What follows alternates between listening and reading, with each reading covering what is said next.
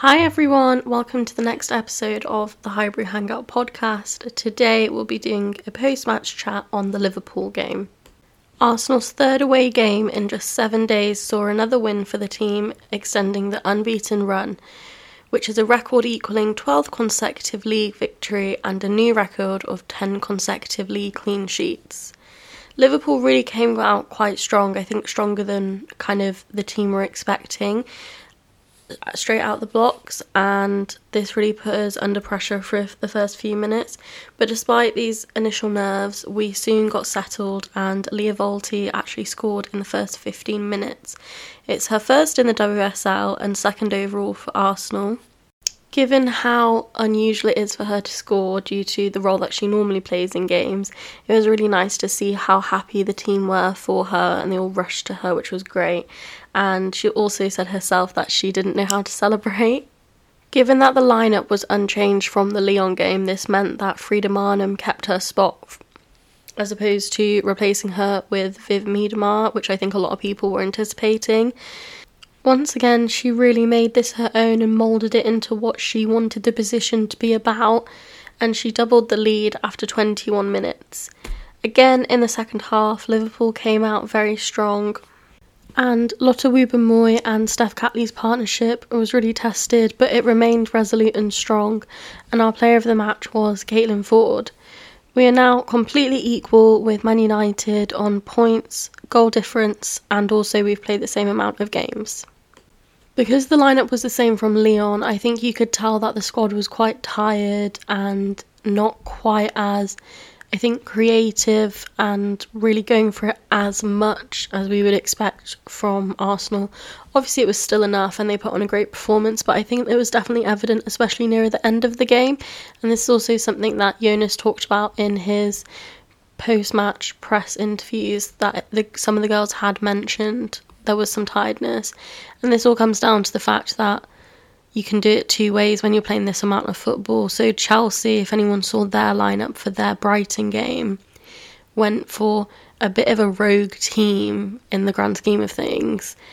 And obviously they won, but it was a bit different to what we normally expect from Chelsea. Whereas Arsenal stayed with the stability of the same lineup, but there was tiredness in the performance. So the next game is finally back at home and is against West Ham. And hopefully, this will be an opportunity to score some goals and hopefully go above Man United properly this time and not just on the fact that Arsenal begins with A, which is first in the alphabet, as opposed to M for Man United. Something interesting was our set pieces in the game. So, Steph Catley and Beth Mead took all of the corners, all of them were outswingers, taking it away from the Liverpool keeper.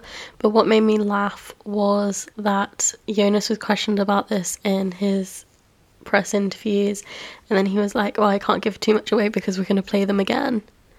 In regards also to kind of set pieces and plays, I think that Campbell's very, very long ball throw ins, which really were an issue for Chelsea, weren't so much of a problem for us purely because I think our setup was a lot better and there was a lot more strength against that.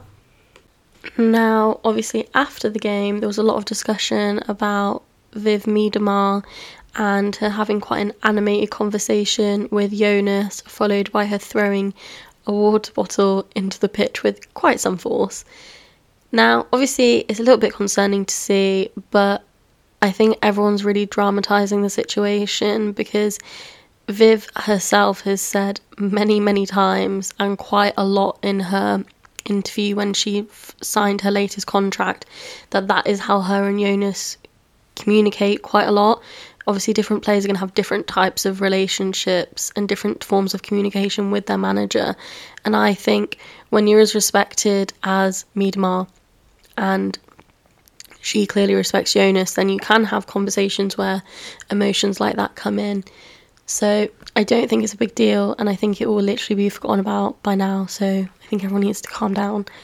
The only thing I would say was that if I had to guess what it was about, which is really bad, we shouldn't speculate, but I think from what you can kind of see of her lip reading potentially, it wasn't about the fact that she wasn't on the pitch. I think it was more that Mana Iwabuchi only came on for like essentially under a minute, despite, and I think a lot of people, certainly pundits and kind of players, were saying that's not super fair.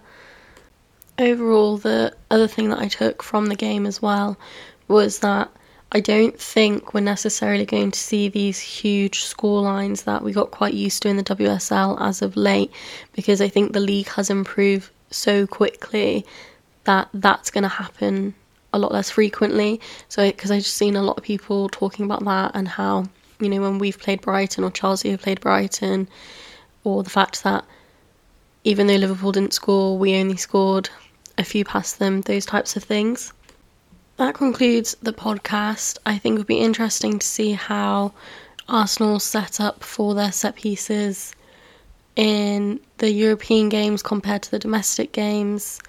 And of course, that leads us to our next game, which is in the Champions League against Zurich, which will be at the Emirates, and there's tickets still available. So please, please, please, if you can, make it down to cheer on the girls. And my final thing to say is that Leah Williamson has now returned from her trip to America, which I hope was really good for her recovery, especially like mental health wise. But more specifically, she was at the Pride of Britain Awards and she wasn't wearing her ankle boot. So I think that's a really good sign. Obviously, it's still going to be time until she gets back, but it's it's a good note. So thanks for listening. I'll see you soon.